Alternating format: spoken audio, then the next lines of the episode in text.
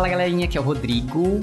E é, eu queria saber se a ótica não linear é o jeito que a gente faz para fazer sabre de luz fazer curvas. Tem essa dúvida. ai, ai, ai. Espero que não. Um bumerangue de luz. Um bumerangue de luz, é. e aí, galera, aqui é o Felipe. Hoje é dia de falar desse assunto tão maravilhoso que é a ótica não linear. Esse assunto que com o qual tem uma relação de amor e ódio tão intensa e tão bonita. Teste... Sou testemunha, viu? Confie, eu testemunhei já. E o que você não sabe é que se pá, eu vou voltar a trabalhar com isso em breve. Ô, oh, meu amor. Existe Karma. uma chance. É, uma... é complicado aí, né? É tipo a... é, é complicado, complicado, né? Oi, pessoal, é, eu sou a Natália Tomásio e para iniciar o podcast, eu acho que eu queria retomar uma frase que foi dita na cerimônia do Prêmio Nobel de 1964, né, que foi concedido para Charles Towns, Nikolai Vazov e Alexander Prokhorov. E nessa cerimônia de premiação, o Comitê do Nobel, a Academia Real de Ciências da Suécia, né, é, disse que o Nobel foi em reconhecimento aos estudos engenhosos desses cientistas que permitiram é, entender a, a, a, natureza da radiação com a matéria em seu nível mais elementar e que isso permitiu fazer com que os átomos trabalhassem para a gente. Eu acho que essa frase captura bastante a essência do que, que é a operação laser, do que, que é a ótica não linear, que nada mais é do que o ser humano fazendo os átomos trabalharem para a gente. Então, acho que é um bom ponto de partida para a gente iniciar aqui a discussão sobre ótica não linear. Cê já deu para ver quem que vai ser a pessoa que manja dos rolês nesse episódio, né, gente? Já, já assim, pela entrada a gente já viu, né? Então pois fiquem é. atentos, hein? Quando a mocinha abrir a, boca, preste atenção, viu? Preste atenção. Não vai pondo muita confiança, não. Baixar as expectativas. Mas é isso aí, galera. Felipe de volta aqui. É, como vocês perceberam, hoje é dia de falar de ótica não linear que é um assunto super rico, é uma área enorme dentro da física, tem muita coisa sendo feita, muita coisa que já foi feita, coisas que impactam até no seu dia a dia e você nem percebe. E aí, e aí vamos bater um papo então sobre isso. Espero que vocês gostem. Então vamos quebrar essa simetria em 3, 2, 1.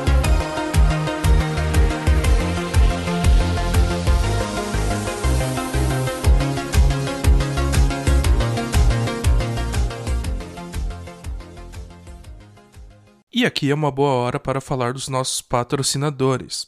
Este episódio teve apoio financeiro do Instituto Princípia. Criado em 2017 e mantido pela Fundação Instituto de Física Teórica, o centro tem por objetivo a produção e difusão de ciência, além de conectar a ciência à sociedade. O Instituto Princípio promove diversos eventos de divulgação científica que podem ser de interesse dos nossos ouvintes, como o YouScience, um projeto que mostra diferentes atuações dos cientistas brasileiros e como você pode se tornar pesquisador nesta área. Para mais informações, acesse www.institutoprincipia.org. Princípia, onde a ciência expande o mundo.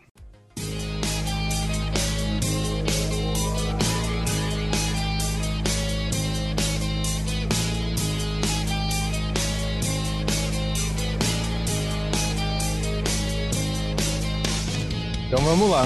Começando agora, de fato, Natália Tomásio, nossa convidada super especial desse episódio. É atualmente pós-doc no, no grupo em que eu e o Rodrigo trabalhamos no doutorado. O Rodrigo também trabalhou lá no mestrado, né, no caso. É... Nath, se apresenta aí para o pessoal. O que, que você quer falar sobre você? Bom, é, eu fiz graduação, mestrado e doutorado em Física, né? Me formei no Instituto de Física de São Carlos, da USP. E ao longo aí da minha trajetória acadêmica até o momento, eu trabalhei com microcavidades óticas, né? Até o meu doutorado eu trabalhei com a fabricação de microcavidades óticas em polímero, né, que oferece uma série de vantagens aí frente às plataformas tradicionais, né, principalmente no que diz respeito à praticidade, né, à facilidade de fazer prototipagem e ainda assim atingir performance compatível com as plataformas tradicionais. Então, a, trabalhei com a fabricação de microcavidades, estudar fenômenos óticos mesmo, não, não fenômenos óticos não lineares, mas fenômenos óticos, tipo operação laser, tipo desenvolver um filtro, filtro de frequência nessas plataformas, nessas microcavidades poliméricas.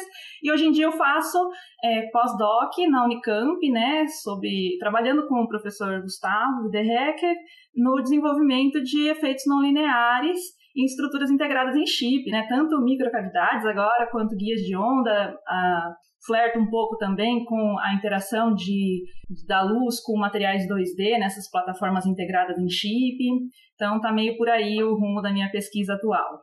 É, a Nath, a Nath manja, manja dos Paranauê aí, né? E a sua pesquisa, então, no fundo, você trabalhou com os polímeros e depois você, agora você está trabalhando com o rival deles. Exato, exatamente.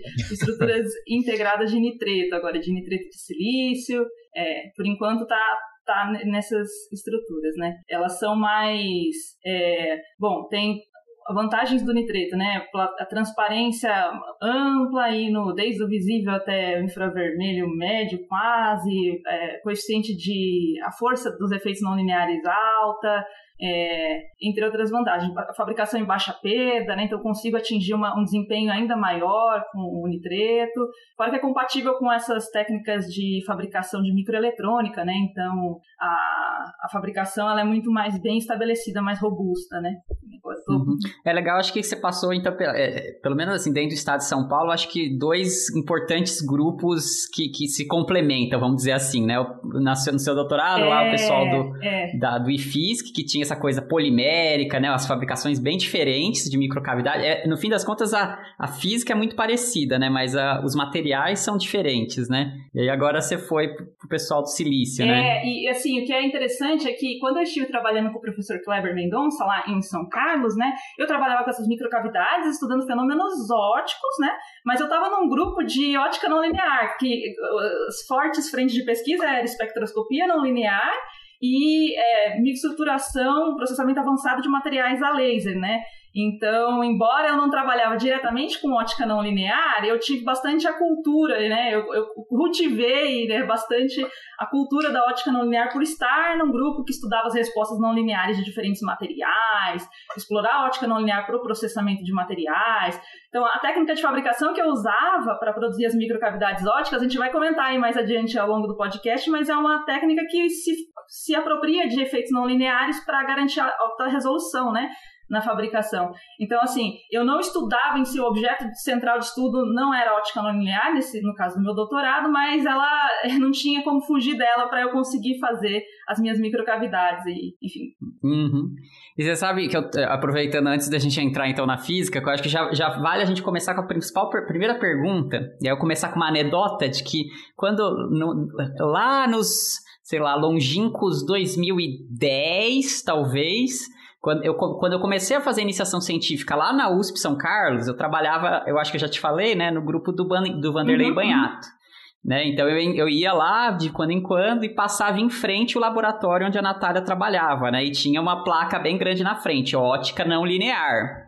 E, cara, eu, né, meu, o pobre inocente de, de graduação ainda, eu super. A piada do, do, uh, sabre de luz fazendo curva, era o que eu imaginava na época. Eu ficava, gente, ótica não linear, será que é tipo, eles pegam laser, tipo, e aí a coisa fica torta ao invés de ir em, direção, em linha reta, tá ligado? Era o que eu pensava antigamente, né? Então, acho que vale a gente pensar isso, né? O que, que é exatamente? É Quando a gente fala não linear, é, o que é o não linear aí, né? Tem, é isso? É, uma, é, é fazendo curva ou não, né? No... É, não, na verdade, pode, não curva, mas pode acontecer de desvios na trajetória, né? Vamos supor assim, um efeito uhum. lente, como se fosse um efeito lente, né? De divergir o feixe de luz ou convergir o feixe de luz via efeito não linear. Isso você pode é, fazer. Mas uhum. eu acho que o, o que define aí o que, que é linear, o que, que não é, que, que é não linear, é como que a matéria responde ao campo elétrico da luz, né? A luz é uma onda eletromagnética, né? Campos elétricos e magnéticos oscilantes, então o que interage com a matéria no campo, no arcabouço da ótica é o campo elétrico da luz. E a, a, o campo elétrico, ao incidir em um material, o campo elétrico da luz, ele promove um deslocamento da nuvem eletrônica, né? E se a nuvem eletrônica responde linearmente ao campo aplicado, ela vai oscilar na mesma frequência da, da, do campo elétrico da luz incidente e vai produzir, né, carga acelerada radia, né, vai produzir frequência, só que na mesma, vai produzir luz na mesma frequência do campo incidente, né, esse domínio da ótica linear, né? E tem que lembrar, né, que ah, então essa, esse deslocamento das cargas, nessa né, formação de dipolos oscilantes na matéria devido à incidência de luz, né, é um efeito que tem um certo atraso, né? Então não é instantâneo ao campo aplicado, tem um certo atraso. E é isso que dá a redução da velocidade da luz no meio, o fenômeno de dispersão, né? É, então, assim. o luz... famoso índice de refração. Isso, o índice de refração, né? Que determina quão menor vai ser a velocidade da luz no meio material comparado com a velocidade da luz no vácuo, né? Que está relacionado a esse atraso da matéria em responder ao campo aplicado. É, então, toda a luz que a gente vê deixando um, um, meio material transparente, né, na verdade é uma contribuição da luz incidente e da luz que foi gerada no material. Só que a gente não percebe uma assinatura da ótica linear nesse caso, porque a frequência de luz que sai, a cor da luz que sai é a mesma cor da luz que entrou. Então, a gente não percebe isso, né? Mas à medida que você começa a subir a intensidade do, do da luz, você começa a ter efeitos não usuais, né? Começa a induzir a manifestação de efeitos não usuais, que seriam o quê? A geração de novas cores em materiais transparentes, né? Então, entra uma luz no infravermelho, por exemplo, que é o comprimento de onda de operação do nosso controle remoto, e você vê saindo do material luz na cor verde, né? É, geração de luz em novas frequências.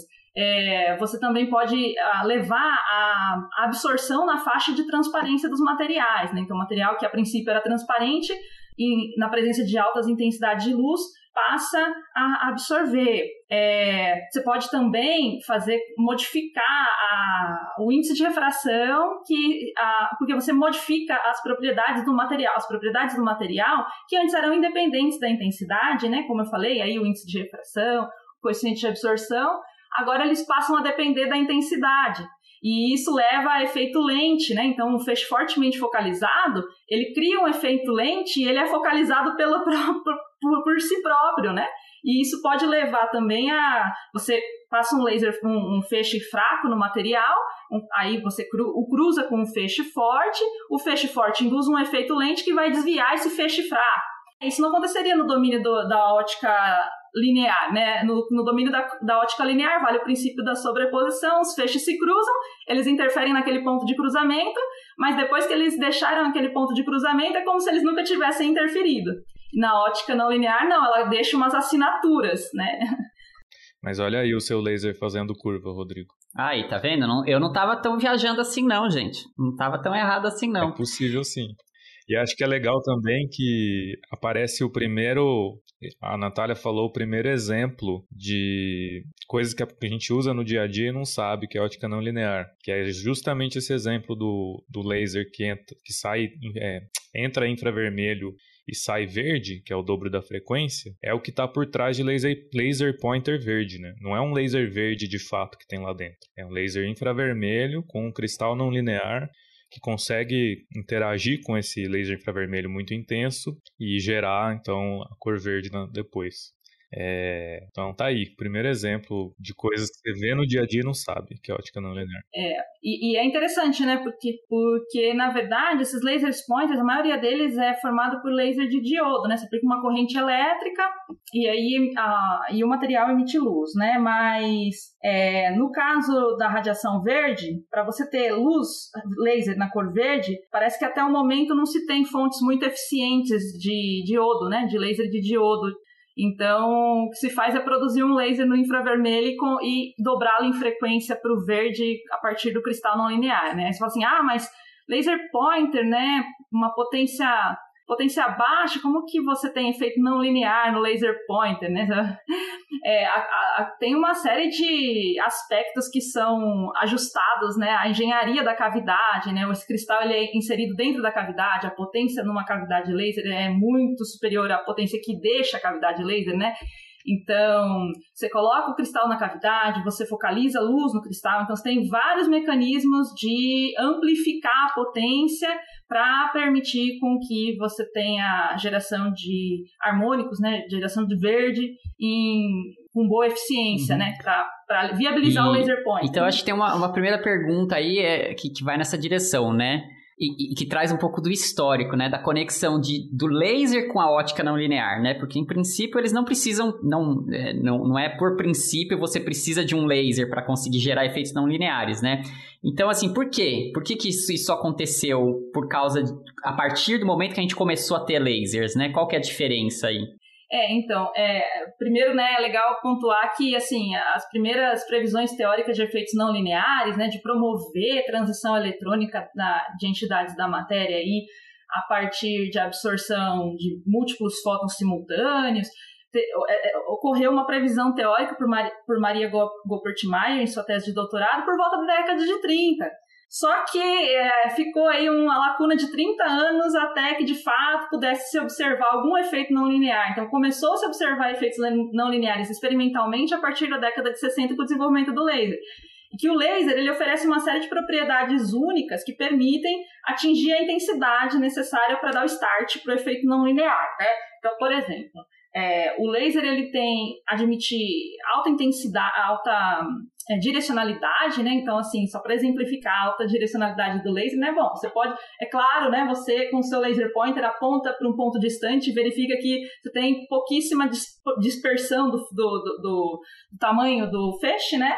Mas uma, um exemplo que é bastante impressionante para mim, né? É que no México eles têm um telescópio que eles apontam, tem, tem um espelho na Lua e eles têm um telescópio que emite uma, um laser na, um diâmetro aí de 4 metros para incidir na Lua e medir possíveis desvios da, da órbita da Lua, né, para fins de relatividade, estudo de relatividade geral tal. E esse feixe de 4 metros, que sai de 4 metros da Terra, chega na Lua e, e, e ele sofre um, um aumento de 3 ordens de grandeza só. Ele tá, na Lua ele tem 2 quilômetros de diâmetro. Então, assim, é só ele, o laser percorreu, o laser percorreu 300 mil quilômetros, 380 mil quilômetros e ainda assim teve seu, seu tamanho aumentado em apenas três ordens de grandeza, né? É, isso ilustra bem a direcionalidade do laser, né? E aí o, o laser também admite elevada coerência, né? Tanto espacial quanto temporal, né? A espacial, que é, diz respeito à uniformidade da frente de onda, né? Então, assim, diferente das fontes do dia a dia, tipo luz solar, tipo LED, luz incandescente, né? As frentes de onda, ela tem distorções, essas, essas fontes de luz comum, a, a frente de onda delas apresentam distorções aleatórias, né? que fazem com que ela, o perfil de luz no foco não seja bem comportado, né? E isso inviabiliza você atingir elevadas intensidades ao focalizar a luz. E o laser também ele é uma fonte de luz de extrema de, de alta coerência temporal, né, que diz respeito à sincronia da, de ondas eletromagnéticas, né? O crista, a crista sincronizada com crista, vale sincronizado com vale, e isso se preserva ao longo da propagação, né? Então isso, essas duas essas duas características, essa direcionalidade, coerência espacial temporal, permite com que você consiga focalizar fortemente o feixe laser ali para dimensões da ordem do comprimento de onda da luz. E se você pensar que intensidade, né, é a compactação de energia no tempo e no espaço. Então, se você tem consegue compactar bastante a energia no espaço, por exemplo, você aumenta em muito a sua intensidade. Então, é, você precisa para é, ativar é, efeitos não lineares é, você precisa estar com o campo elétrico da luz ali comparável com o campo interatômico, né? Comparável assim, você, três ordens de grandeza inferior, quatro ordens de grandeza inferior já vai dar efeito, né? E para isso você precisa subir aí sua intensidade para coisas de gigawatt por centímetro quadrado, falando de 10 a 9, né? Falando de um bilhão de watts por centímetro quadrado. E aí isso não é possível com fontes de luz é, comum. Por exemplo, a irradiância do sol ao meio-dia é tipo décimo de watt por centímetro quadrado. Mesmo se você focalizar, você não vai conseguir muito além, que, muito além disso.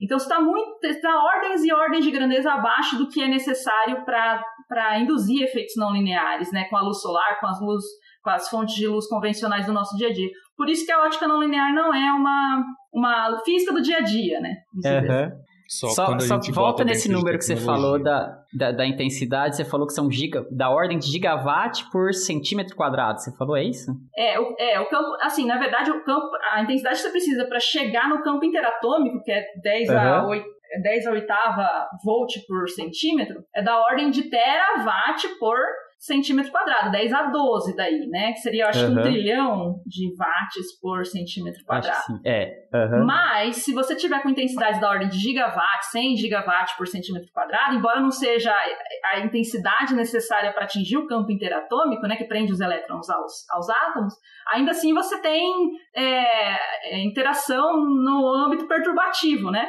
Você perturba a distribuição eletrônica, mas e você está comparado com intensidades próximas à intensidade que leva a um campo interatômico, né? Então você já começa a observar efeitos não lineares, né? Aí tem diferentes classes, né? Tem desde os efeitos não lineares perturbativos, como eu falei, que são esses fenômenos que a gente discutiu no começo aí, de é, geração de cores em materiais transparentes, absorção dentro da janela de transparência do material, etc.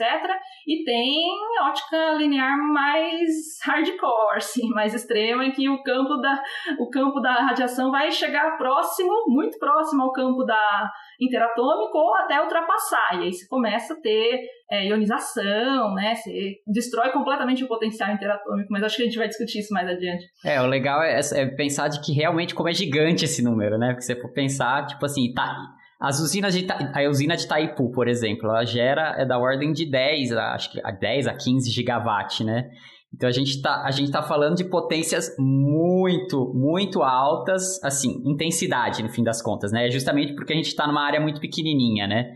Exato. É, então, tipo assim, é curioso isso, porque, na verdade, tipo, é, por exemplo, o, o laser de pulsos ultracurtos é, am- amplificado, desenvolvido por Donny Strickland e Gerard Mourou, lá na década de 80, que conferiu a eles o Prêmio Nobel de 2018, né? Ele produziu uma potência de 1 gigawatt, né? Então, é, isso é cerca de um décimo da potência produzida pela usina de Itaipu, que alimenta parte da, do consumo energético brasileiro e do Paraguai. A experiência assim, nossa, é, Um laser, né? Tipo, mano. você pensa assim, precisava. Então, peraí, peraí, nós vamos ter que parar a usina hidrelétrica, um décimo da, da usina hidrelétrica para destinar para esse laser? Não, aí tem, um, tem umas particularidades que a gente vai discutir aqui que é diz respeito à duração temporal, a compactação no tempo dessa. Dessa energia, né? Não é, não é isso. Não é que gasta um gigawatt para fazer o laser operar, não.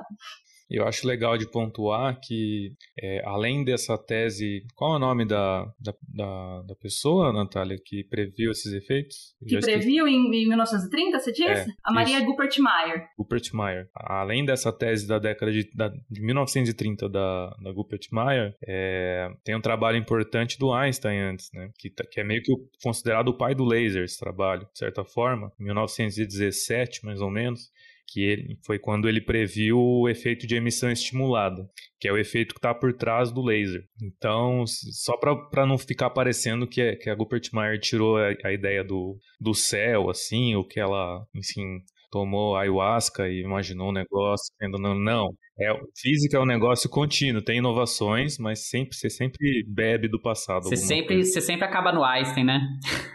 É... Mas o que eu acho curioso, assim, né, que até a Einstein ali, naquele desenvolvimento inicial, da primeira revolução do quan, dos quanta ali no começo do, do século passado, né, é que gente- é, os cientistas sabiam que a interação se dava aos pares, né, então é sempre um fóton da luz é, interagindo com uma enti- entidade da matéria, né, para produzir o quê? Absorção, é, emissão estimulada, etc, etc. E, e a Maria Rupert Meyer, ela teve essa ideia de que pode ser que a interação não se dê aos pares, que não seja um negócio tão monogâmico assim, né? Que seja um negócio mais poligâmico, sabe? Pode ser que a interação da entidade da matéria com, com a luz seja em termos múltiplos, né? Múltiplos fótons é, interagem com uma entidade da matéria, né? Então, assim, não tinha até essa, essa ideia da Maria Gupert Meyer não se tinha nenhum tipo de evidência que isso podia acontecer, né? Então ela previu algo bastante disruptivo à época, assim. Tanto que ganhou um prêmio Nobel, né? Importante a gente lembrar. Ela então, foi a é segunda é... mulher a ganhar prêmio Nobel, né? Em é, física. Só que a Maria Rupert Mayer, ela teve contribu... ela é uma pessoa bastante é, com múltiplas contribuições científicas, né? Então, assim, embora ela tenha previsto a fenômeno de ótica não linear, teoricamente, na sua tese de doutorado, ela recebeu o prêmio Nobel de Física por volta de 1960, acho que na década de 60 aí, mas por suas contribuições à física nuclear. Então é impressionante como a trajetória dela é recheada de contribuições científicas e é impressionante ver como a trajetória dela se deu assim sem nenhum tipo de amparo, né? Ela não recebia, ela não era contratada com aporte financeiro para desenvolver sua pesquisa, então ela sempre fez essa pesquisa de forma independente. É um cenário, é uma realidade bem triste, porém mostra aí o quanto que o quanto que tiveram cientistas na história que contribuíram significativamente e que não tiveram seu mérito reconhecido, né? Então, fortuitamente, a Maria Rupert Mayer, né, teve seu mérito reconhecido, mas quantas outras cientistas e cientistas, né, é, mulheres cientistas não tiveram, né? Então, coloca é. aí uma, escracha uma realidade. E até, é, só permeando o assunto, assim, até a gente conhece muito menos ela do que conhece, sei lá, outros nomes grandes da época, né? Sei lá, Bohr, Dirac, e, enfim. Fica aí o, o, o, o pensamento, né, sobre o machismo estrutural aí. Enfim, é algo que a gente vira e mexe e volta, né? No episódio já, já bem antigo sobre a, a Amy Netter, a gente falou desse assunto, agora ele aparece de novo. É, triste. Mas tem que ser falado e a gente tem que aprender a, a, reconhecer essas coisas. É, mas por exemplo, houve uma mudança de paradigma, né? Já, assim, é lógico que a gente tem muito a evoluir, né? Mas, por exemplo, a Donna Strickland, ela ela recebeu o Nobel junto ao Gerard Mourou e ela era aluna de doutorado na época que eles desenvolveram a, o feito científico que lhes rendeu o Nobel, né? Então, é, algum tempo atrás, ela não teria seu mérito reconhecido, né? Porque era, é, entendia-se que as pessoas que deveriam ser é, laureadas eram os os líderes de grupo, né? Tanto é que isso deixou o César Lattes de fora do Nobel, né? A especulação diz, né? E houve uma mudança de paradigma, e hoje em dia é passivo. Pessoas que desenvolvem pesquisa junto aos líderes de pesquisa é, são passíveis de serem laureados, né? Então a gente já tem alguns passinhos aí na direção certa rolando.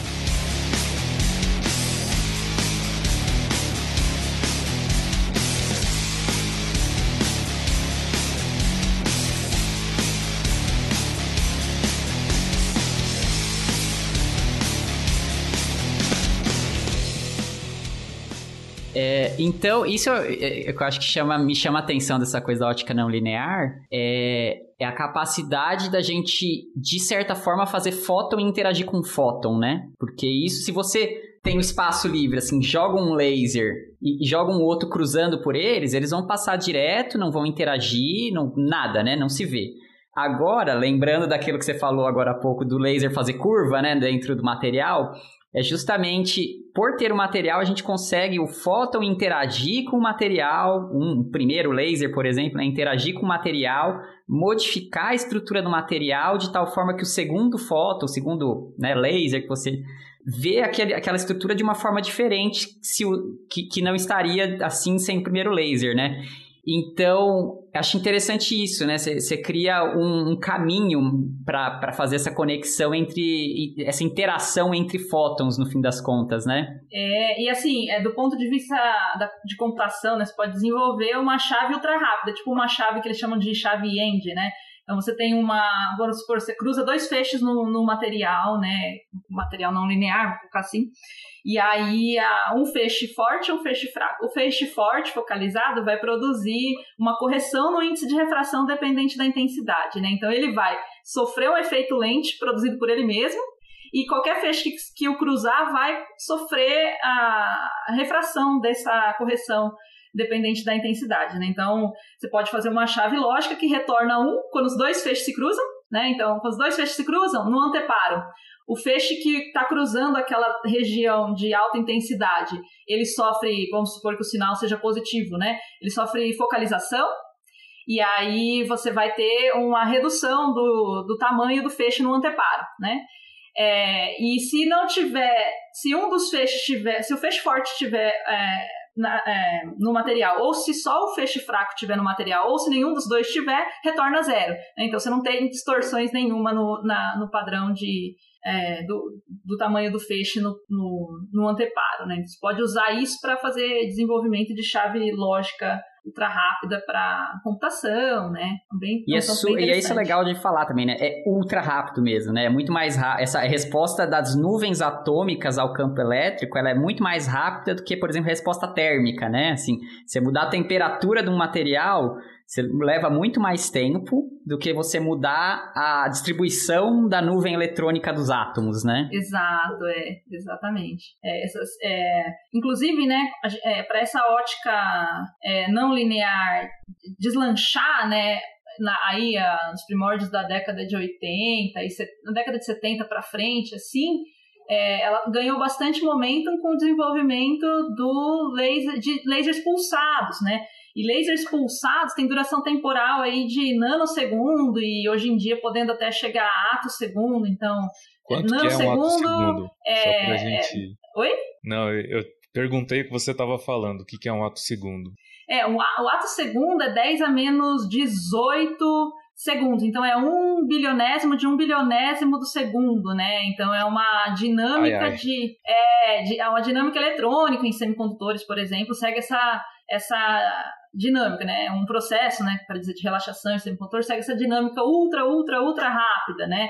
Que Só é para gente dar um que... exemplo maior, é mais um exemplo mais colorido, vai do, do que significa o ato segundo, Natália. Quando você diz dinâmica de semicondutores, tem a ver com relaxação de semicondutores em particular, né? Tem a ver com quanto tempo um elétron de uma banda demora para decair para outra. É isso. É, esse é um processo mais demorado. Geralmente são processos inter, intrabanda mesmo. Esses processos intrabanda, então é mais fino ainda. É, exatamente. Mas assim, é uma coisa que eu gosto muito de pensar para entender quão rápido são esses fenômenos, né? Assim, ato segundo a gente já tá muito harsh. Vamos, vamos pensar em feitos segundos, né? Feitos segundos é 10 a menos 15 segundos, né? E você pode pensar assim que 10 feitos segundos está para um minuto, assim como um minuto está para toda a idade do universo, né? Então, isso quer dizer que cabem tantos 10 segundos em um minuto quanto cabem minutos dentro de toda a idade do universo. Isso dá a dimensão de quão curto é um segundo. Outra, outra, outra forma de ver isso que eu acho bastante divertida é pensar em, no, no, na, no deslocamento da luz em um segundo e comparar isso com um segundo. Né? Então, tipo assim, em um segundo, a luz percorre praticamente a distância Terra-Lua, né? 300, quilômetros, 300 mil quilômetros por segundo, né? E enquanto que em um segundo, a, tipo, em, em 100 segundos, a luz não dá conta nem de atravessar o diâmetro de um fio de cabelo. Então, tipo assim, é um tempo muito curto. Que legal. Muito, muito Essa curto. eu nunca tinha pensado, não. Pô, é. muito legal. Então, e aí o fato é que a, a intensidade, assim como a potência, né? Vamos pensar em intensidade. Intensidade com empacotamento de energia no tempo e no espaço, né? Diz respeito a quanto de energia você tem por unidade de tempo e unidade de área. Então, se você consegue luz num, num intervalo estreito aí da ordem de femtosegundos, esse fator vai entrar no denominador.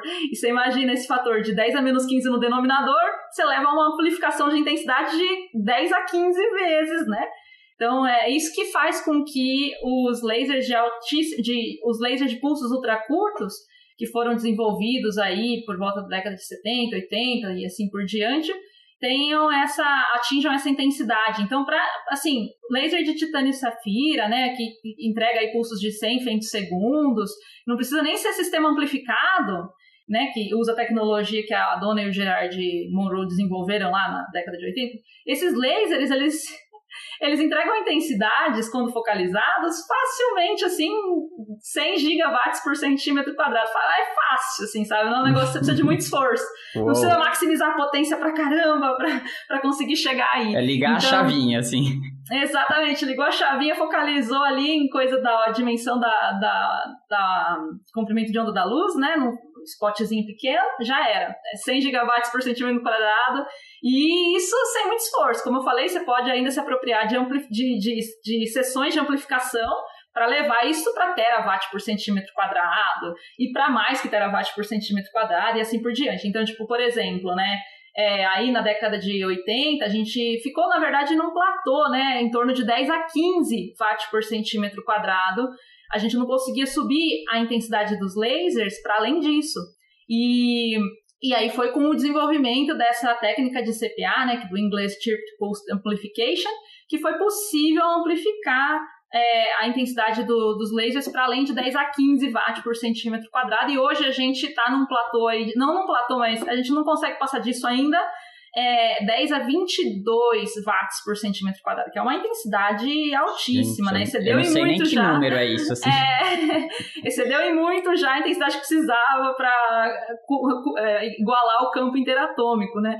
E, mas o que eu queria dizer, né, que foi uma, é, um, ah, uma invenção bastante engenhosa essa tecnologia de Chirped Pulse Amplification, porque antes de desenvolver, por isso que rendeu o Nobel a Donna Strickland e ao Gerard Monroe, porque antes de desenvolver essa tecnologia, os lasers eles não conseguiam atingir intensidades superiores a 10 a 15 watts por centímetro quadrado, porque ao se amplificar, ao se tentar amplificar o laser, você destruía completamente os componentes óticos da, da cavidade laser. Ah, a intensidade era sim, alto né? bastante para ferrar com tudo, com tudo. Então, assim, por mais que eles expandissem espelho. o feixe, é, espelho, o meio ativo era tudo, era tudo, ia tudo para as cucuias, né? Carboniza mesmo, né? Isso, carboniza destrói, mesmo. O pessoal saber realmente você carboniza um espelho. Imagina quão Só ridículo que é a porra. isso mesmo com o feixe expandido, né? Tipo, quando você expande o feixe, você reduz a. você aumenta a área, você diminui a intensidade, né? Então, mesmo com o feixe expandido, trabalhando com o feixe expandido, eles não conseguiam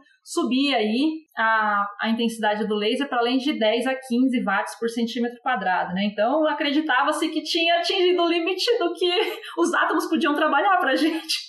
Mas não, aí surgiu aí uma, uma invenção bastante engenhosa que permitiu com que você pudesse trabalhar com interferência de luz, né? Então, um pulso ultracurto nada mais é do que a interferência construtiva de múltiplas e múltiplas e múltiplas frequências, né? E elas, é, elas têm rela- é, relação de fase fixa entre si, né? Quer dizer que elas se propagam, tipo assim, se elas têm relação de fase é, nula, né? Assim, fase relativa nula entre si, vai haver uma coincidência de toda, de crista de todas essas frequências em algum ponto da, da propagação, né?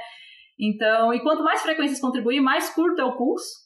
Porém, esse pulso, se você pode construir um arranjo de elementos óticos que faça com que ele seja alargado temporalmente. Você, você atribui atraso de fase para diferentes frequências que o compõem. Então você não vai ter mais aquela coincidência de crista. Você vai ter agora um pulso alargado, ele não vai ser o mais curto possível. E como a duração temporal entra no denominador da intensidade, então você vai reduzir significativamente a intensidade do pulso quando você alarga temporalmente a partir desse arranjo de componentes ópticos, né? E a- o pulso alargado temporalmente, ele passa pelo meio de amplificação e ele é amplificado sem danificar a ótica.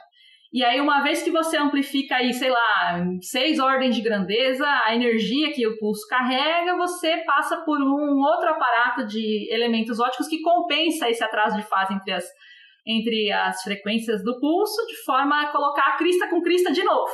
E aí tá um pulso ultra curto com um fator de 10 a sexta de amplificação de intensidade, né? E aí depois de sai da frente, né? Sai da Porque frente.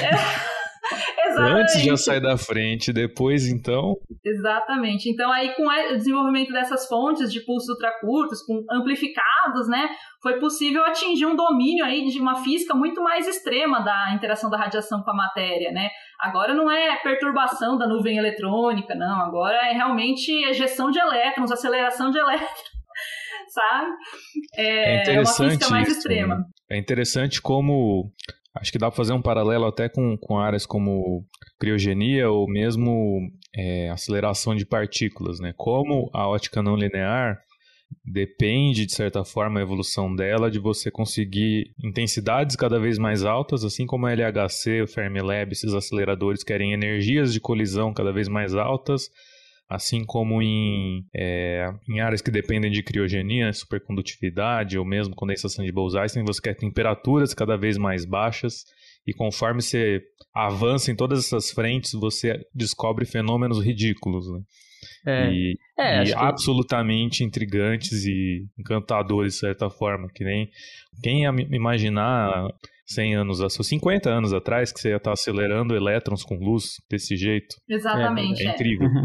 É, Então, assim, a, a, a, ciência ela evolui tão rapidamente, porque agora ela está se tornando cada vez mais coletiva, né? Então você tem contribuições muito incrementais de cientistas numa taxa muito mais alta e isso permite com que a ciência evolua muito mais rapidamente, né? Então a gente como parte da comunidade científica, a gente fica muito animado com, a possibilidade, com as possibilidades que vem pra, pela frente, porque como a gente está chegando a, a, respostas e desenvolvendo tecnologia numa taxa muito alta, a gente fica, por exemplo, eu, eu, eu, eu visualizo, né, eu, é, eu visualizo o fenômeno de fusão nuclear a laser, eu penso, cara, a gente não chegou lá ainda, a gente não conseguiu atingir a ignição, né? Que é conseguir extrair mais energia do que, que a gente coloca para fazer a fusão nuclear.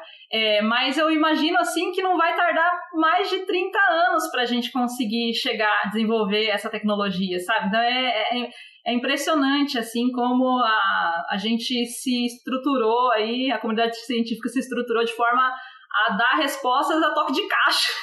é praticamente isso, né? Quer dizer, a gente vai possivelmente estar tá vivo ainda, pensando na expectativa de vida atual, a gente vai estar tá vivo para ver essas coisas acontecerem. Exato. É, então, eu até, eu até brinco, né, que eu quero tá, estar tá vivo ainda para ver duas coisas. A fusão nuclear a laser, que a gente vai discutir aí mais pra frente, e a materialização do vácuo, né, que é que a eletrodinâmica quântica, ela prevê que se você chegar a uma intensidade de 10 a 29 watts por centímetro quadrado, nós estamos em 10 a 22 os lasers mais poderosos do, do mundo estão, é, no patamar de 10 a 22 watts por centímetro quadrado. Então, a gente está em algumas ordens de grandeza abaixo do que a eletrodinâmica quântica prevê, que vai fazer com que a gente consiga materializar o vácuo, né? Que é essa coisa de... No vácuo tem flutuações de formação de partícula antipartícula, né? Mas são, a recombinação entre elas é muito rápida, né? Você consegue explorar isso para nada mas ah, com essa intensidade você vai poder fazer a separação controlada de póstron e elétron e materializar o vácuo, né? Tirar mas minha gente, do vácuo. Sério? É Star Trek, né? É Star Trek. Gente, que loucura, porque até eu agora fiquei abalado aqui, tá ligado? É, tipo, tipo romper a constante de elétrica do vácuo. É um negócio muito, muito louco, gente. né, gente? É, que loucura! E é uma previsão. E aí é um, é um regime também muito intrigante, sim, super interessante de pensar sobre o assunto que envolve um laser super intenso, mas envolve eletrodinâmica quântica, que a eletrodinâmica quântica estuda interação entre luz e matéria, principalmente elétrons, num nível muito quântico, digamos assim. É muito quântico o negócio. É, é quântico no nível modelo padrão, né? É... é quântico no nível, não tem nenhum modelinho clássico que você pode fazer para capturar é... nada que vai acontecer ali. É, não dá para ficar mais quântico que isso. é, eu acho que foi uma boa colocação. não fica mais quântico que isso com relação à luz e interação entre luz e matéria. E é realmente eu também quero Ai, ver. gente, agora eu acho que eu pus essa, essa coisa na minha lista também, Nath. De coisas que eu quero ver ainda não vivo. É, não é? E, Nossa, gente, eu já tô aqui brisando. O que eu acho mais interessante é que, assim, né, o laser foi desenvolvido ali na década de 60 e hoje nós estamos aí com intensidade de 10 a 22 watts por centímetro, por centímetro quadrado e o laser é potencialmente a ferramenta mais apropriada para se atingir essas físicas mais extremas possíveis. Tipo, não tem nenhuma outra fonte que consegue entregar a intensidade que o laser é, consegue entregar para viabilizar tudo isso, sabe? É, é, é, impressionante, assim. Mesmo, por exemplo, no, no, estudo de fusão nuclear, né, que é, é esse processo no qual você funde é, elementos, né? Então, por exemplo, o mais tradicional é o, o Sol, o processo de, de, produção de energia no Sol, né? Você funde isótopos de hidrogênio e dá origem a hélio, produz é, é, nêutrons, e o, há um desbalanço de massa que é emitido na forma de energia, né? Isso que é a produção de energia do Sol. É, você, os cientistas estão, acho que o National Ignition é, Facility lá na Califórnia é uma estrutura, é uma das maiores estruturas lasers que se propõe a fazer, a viabilizar o processo de fusão nuclear a laser, né? Eles produzem, são 192 feixes que são focalizados num volume muito pequeno, assim, num volume de centímetro, assim. É, teve é... um Fizzy News algumas, alguns meses atrás que a gente falou desse tipo de coisa. Só que, é embora não se tenha alcançado ainda a ignição, né, você fala assim, ah, então falhou. Né? Construir uma estrutura dessa que possivelmente levou bilhões de, de dólares, né? E falhou, ainda não, não chegou lá, né? Mas na verdade você consegue explorar uma, físicas muito, muito extremas, né? Eu lembro assim de assistir uma palestra de uma pesquisadora que trabalha no National Ignition Facility que ela disse que embora você não tenha chego ainda na fusão nuclear, né, você produz, assim, campos elétricos dessa ordem interagindo com a matéria ioniza a matéria e acelera esses esses íons, né, esses elétrons livres e acelera a velocidades muito altas, né? Então você tem, na verdade, você tem a formação de uma corrente aí de mega ampere. Aí fala assim, nossa, mega ampere é, é, uma corrente alta pra caramba. Um raio é que cai na Terra raio, aqui né? é quiloampere, né? Então você tem correntes da ordem de mega ampere. Você imagina, corrente. Você tem campos magnéticos da ordem do que tem ali em estrelas de, né, de nêutrons. Aí você tem uma formação de nêutrons, lembra que o subproduto da, da fusão nuclear é nêutron, né? Então, você consegue produzir muitos e muitos nêutrons assim, e isso te permite fazer simulação de processos de astrofísica em escala laboratorial. Então, a gente tem aí um simulador de astrofísica no lab. Na né? Na mesa. É assim, mas na mesa de bilhões de. É. Não É uma mesa que se chegar perto, não volta. Então, assim, é um campo bastante promissor, porque embora não se atinja o objetivo, se atinge vários subobjetivos, né, que são Uhum. tão interessantes do ponto de vista fundamental e de aplicações também, quanto o objetivo central, né? Então. É, a- peraí, mas deixa eu perguntar direito como é que é isso que eu não, não conheço, assim, é, co- como que se dá essa fusão? O que que é exatamente? Eles estão acelerando é, átomos para bater um com o outro usando laser, é isso? Não, esse, esse processo. Não, é, no processo de fusão nuclear não, não acontece a aceleração em si. Na verdade, o que acontece é que você tem um alvo. é, e que tem os isótopos lá de hidrogênio, e você tem Tipo que. uma fornecer célula, né? Uma, uma cápsulazinha, assim. Uma cápsulazinha. Pensa no Homem-Aranha 2, aquele com Tobey Maguire, o experimento do Uma Octopus. Não? Tá. é. Quem assistiu pode pensar nisso. Tem tipo uma bolinha, assim, em algum lugar, é, com, a- com os átomos dentro. E aí, o célula campo, de vapor. aí a sobreposição de todos esses feixes lasers é, focalizados nesse alvo leva a uma intensidade de luz muito, muito, muito superior ao que levaria, ao que produziria um campo interatômico, né? Então, o que acontece é que você ioniza completamente a matéria, né? Gera esses elétrons e íons livres, e aí, a partir daí, é uma física que eu não entendo de como que isso vai, vai se dar, sabe? De como que vai ocorrer o processo de fusão. Mas eu sei que para viabilizar a fusão, você precisa ter uma densidade de energia muito alta, que não é que, que assim, é, hoje em dia tem os tokamaks por aí ao redor do mundo, que são experimentos de física nuclear que não usam laser para fazer, né? Uhum. Mas São até mais é antigos, né? Campo- Esses Campo experimentos. magnético, eu acho, né? É, mas, aí, mas Rodrigo, você falou, é, eu, é, particularmente para esses experimentos de fusão, eu não sei aí como que, é, eu acho que não é, não é um fator relevante acelerar esses elétrons e tal, mas existe um campo de aceleração de partículas a laser, né, que é bastante promissor, porque é um campo que permite acelerar partículas para que elas atinjam energias suficientes para viabilizar certas aplicações, só que em um metro de, de comprimento de, de- de- do acelerador, né? Então, falar- o que acontece é que você injeta um pacotinho de elétrons numa célula com gás ali, e a uma certa velocidade inicial, né? E aí você joga um pulso de luz de extrema intensidade. Esse pulso de luz de, de extrema intensidade de ultra curto, né, da ordem aí de é, femtosegundos, 100 femtosegundos, né, o que ele vai fazer é que ao a, passar por esse gás, sei lá, gás de lítio que eles falam, acho, é, ele vai ionizar esse gás, vai dar origem a um mar de elétrons e íons, e ele vai modular a densidade de elétrons como se fosse uma um wake field, né? Não sei se você lembra daquele padrão de quando o barco está andando no mar e ele está com velocidade maior do que a onda, então forma aquele padrão em V, assim, todo ondulado atrás do, do, do barco De onda de choque, né? de ondas de choque, exatamente. Isso ac- acontece a mesma coisa, só que em vez de ondas na água, a densidade eletrônica do elétron atrás do rabinho do pulso. Né? E, e aí, quando isso se sobrepõe àquele pacotinho de elétrons que foi jogado na célula, isso, as forças de natureza eletro, eletromagnética permitem acelerar esse pacotinho de elétrons tais que ele, tal, de tal forma que eles atingem é, energias da ordem de gigaelectronvolts a, num, num, comprimento de aceleração muito mais compacto, né? Então, estou falando assim, o LHC, o CERN lá tem 27 quilômetros de diâmetro, é uma estrutura assim do tamanho da cidade de Paris.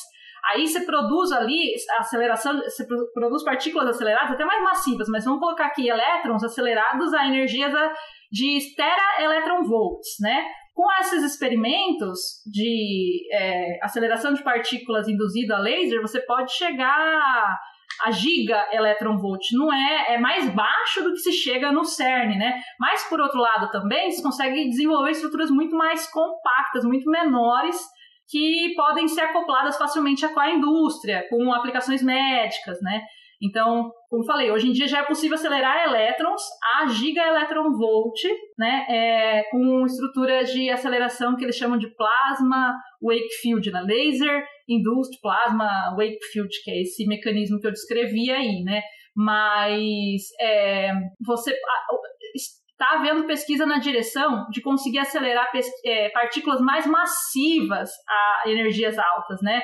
Então, prótons, por exemplo, seria uma, uma, uma aplicação muito, muito bem é, vista é a desenvolvimento de, como é que chama? Radio, é, radioterapia por feixe de prótons, né? Hoje em dia é uma infraestrutura muito cara para tratamento de câncer, radioterapia por feixe grande, de né? prótons. Né? É, e muito grande. Então, assim, você conseguiria compactar esse sistema a fim de conseguir acoplar mais facilmente com uma estrutura hospitalar, né? Então, a pesquisa se dá nessa direção. Na verdade, assim, é, tem duas rodas, tem dois tipos de pessoa da, na ciência. Tem o tipo de pessoa que não, eu quero, eu não quero competir com o CERN, eu não quero competir com, com Tokamak em experimento de fusão nuclear. Não, não, não. Eu quero fazer essa estrutura viabilizada por luz laser em escala menor. Eu quero democratizar a ferramenta, né? Para poder acoplar mais facilmente com a indústria, para acoplar com a, com, a, com, a, medicina, etc, etc, né? Para assim, enfim, vamos estender mais. Mas tem o outro tipo de cientista que é, não, não, não, não, não, a gente vai competir, que é, por exemplo, o Gerard Mourou, né? O Gerard Mourou está construindo, junto a toda a equipe enorme dele de pesquisa, estão desenvolvendo a estrutura LI, né? É, Extreme Light Infrastructure, uma coisa assim na, no leste europeu. E, e é a estrutura desenhada para produzir aí energias de aceleração que sejam compatíveis ao que é produzido nos grandes aceleradores de partícula, para chegar a fazer fusão nuclear e etc, etc. Então, assim, não, essa estrutura também custa bilhões de dólares. A gente não está querendo democratizar, não está querendo compactar, a gente está realmente querendo chegar ao que é feito sem laser com laser.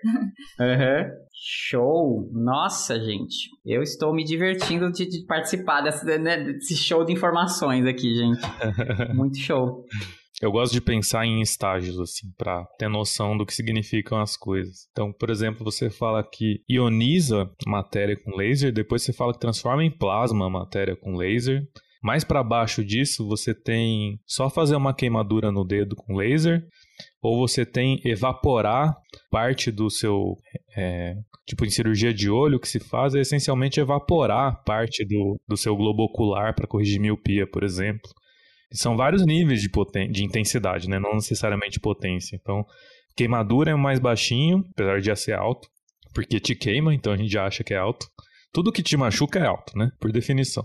Se, se o choque te, te assusta, ele já é alto. laser também. É, você tem o laser que faz só um calorzinho, aí você não liga. Aí você tem o laser que queima o seu dedo. Aí você tem o laser que ioniza a sua pele. Aí você tem o laser que ioniza as coisas. Que, que aliás, falei ioniza a pele, mas é evapora só, né?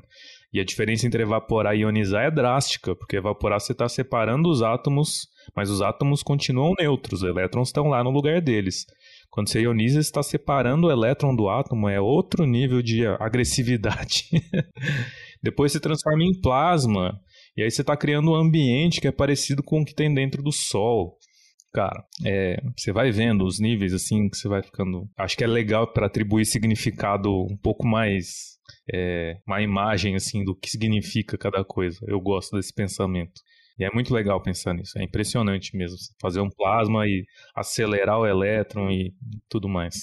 É, tem um processo que tem amigos meus que trabalham com isso, que é, eu acho muito interessante, que é também interação não linear num regime mais extremo, que é o processo de geração de altos harmônicos. Hum, vocês ouviram falar, né? Eu já fui pra... no seu laboratório uma vez e tive uma aula disso. Acho que o Rodrigo estava junto. Então, é, nesse, nesse arcabouço aí, desse, de ótica linear mais extrema aí, o campo elétrico da luz, ele é comparável ao campo elétrico interatômico, né? Se não maior, então, o que acontece, você não vai ter mais. A luz não vai simplesmente perturbar a distribuição eletrônica, né? O que ela vai fazer é que agora o potencial é, eletrostático, vamos colocar assim, eletrodinâmico, não sei dizer, que o elétron sente no átomo, né? Ele é, é a sobreposição do potencial interatômico com o potencial elétrico da luz. E, e, isso distorce o potencial que, que prende o elétron ao átomo. Então, o que acontece? Ao longo de um ciclo de oscilação da luz, né? O que acontece é que quando o campo, o campo elétrico aponta numa direção, distorce o potencial de uma maneira, o potencial que prende o elétron ao átomo de uma maneira, mas distorce de uma tal maneira que forma-se uma barreira muito estreita e aí o elétron tunela quanticamente essa barreira e ele é ionizado ali por um curto instante de tempo. Depois, no, no, no próximo né, na próxima, quando o campo elétrico da luz é a polarização inverte, né, o que acontece é que esse elétron ele é acelerado de volta para o átomo, né? E aí, quando ele se recombina ao átomo, ele libera o excesso de energia de forma. É, libera uma, uma energia em. Muito, uma radiação muito energética, né? De ultravioleta extremo até raio-x, assim, né? E é uma radiação que acompanha o bombeio, né? Então, você tem uma fonte de luz de femtosegundos ali, é, e o, o, feixe de, de ultravioleta e raio-x que vai ser ejetado, ele vai seguir nessa. É, ele vai estar em sincronia com o, o, o, bombeio. Então você consegue fazer geração de raio-x ultra curto, chegando, podendo chegar até a atos segundos, né?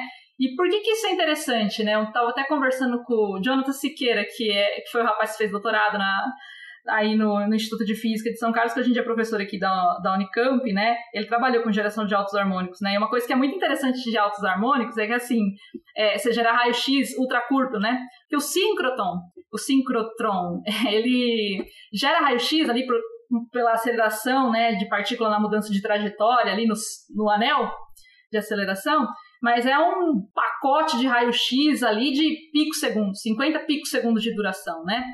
E, então, comparando fontes... com esse outro, é super largo. É, é super um largo. Um milhão de vezes mais largo. Exatamente. Um milhão de. É, é, pode ser um milhão de vezes ou de mil a um milhão de vezes, né? mais, mais largo. Por aí. É, uhum. E por que é interessante? Olha só que legal, gente. Daí eu tava aprendendo esses dias, achei muito legal. Sabe, proteína. Para você conhecer a estrutura da proteína, reconstruir a proteína, entender as, a, essas moléculas que regem a nossa vida aí, né? Se faz é difração de raio-x. Então, mas para isso, você não pode ter uma. Você precisa cristalizar a proteína. E a, aí a, as proteínas, você imagina, é uma química para cristalizar a proteína, você não, você não quer cristalizar uma coisa muito grande, né? Então, mas para você não precisar cristalizar, fazer um cristalzão grande de proteína, você precisa ter uma, uma um fecho intenso de raio-x, né? Porque ou você faz um cristalzão com um fluxo baixo, ou você faz um cristalzinho com fluxo alto, porque você precisa produzir um padrão de ter sinal suficiente para produzir um sinal de difração, um padrão de difração. E, e, o que acontece é que esse, às vezes o, fluxo é tão alto que você começa a destruir a proteína, a desnaturalizar, a desnaturar, como é que fala? Desnaturar? Desnaturar a proteína, destruir a proteína, e aí o seu padrão de difração carrega informação da proteína em si, mais a proteína bugada. E aí, no fim, você, você tem sinal distorcido, né? Mas o que acontece com esse com a fonte de altos harmônicos? Ou com o que eles chamam de free electron laser, que também produz radiação ultra curta raio-x, né?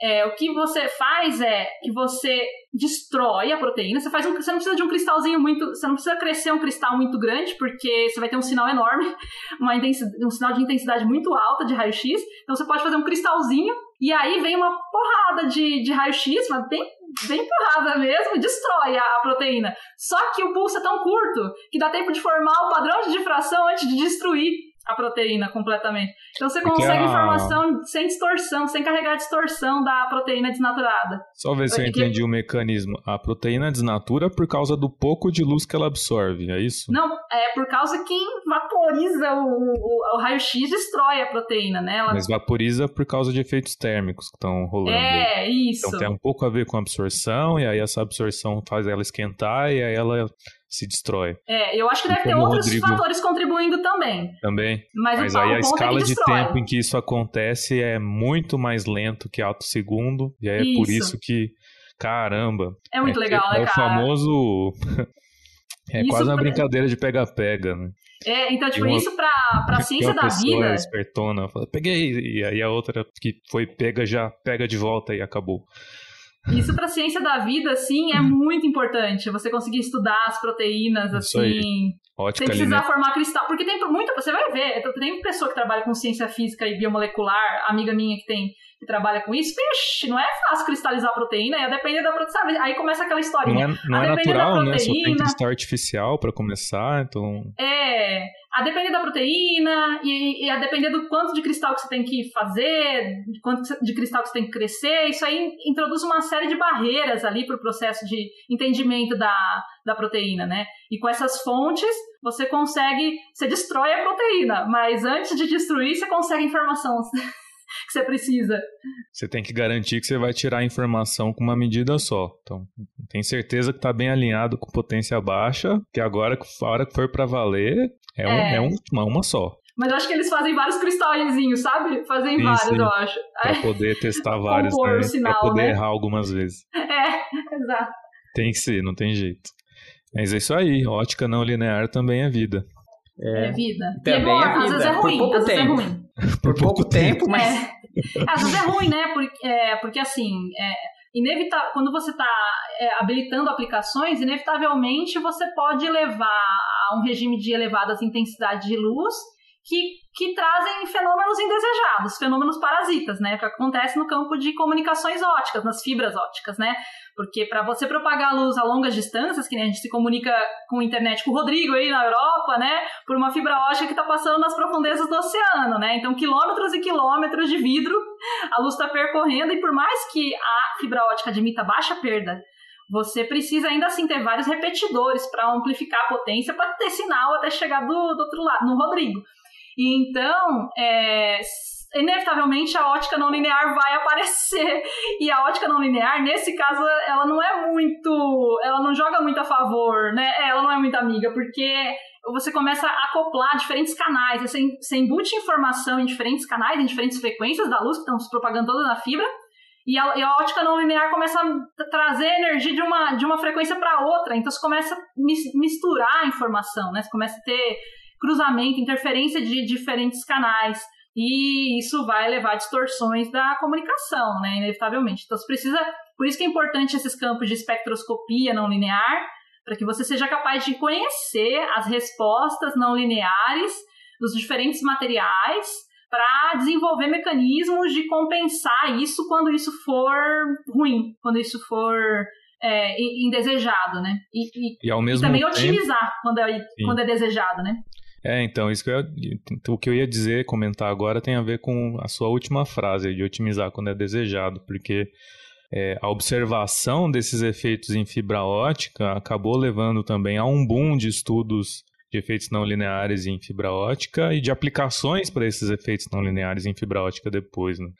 Então, todo o meu doutorado, por exemplo, tem muito a ver com um desses efeitos, que é o tal de espalhamento Brillouin, que tem a ver com como que a luz é, excita, porque ao mesmo tempo você tem modo, o modo ótico propagando a fibra, que você também pode ter ondas mecânicas, né? E aí tem a ver com a interação não linear entre essas duas coisas. É, óbvio, eu não trabalhei exatamente com fibra, mas o, a realização de que isso podia acontecer em fibra é bem importante para a área. É, e aí você tem aplicações como o teletransporte do que o Rodrigo publicou há pouco tempo, que tem a, super a ver com isso.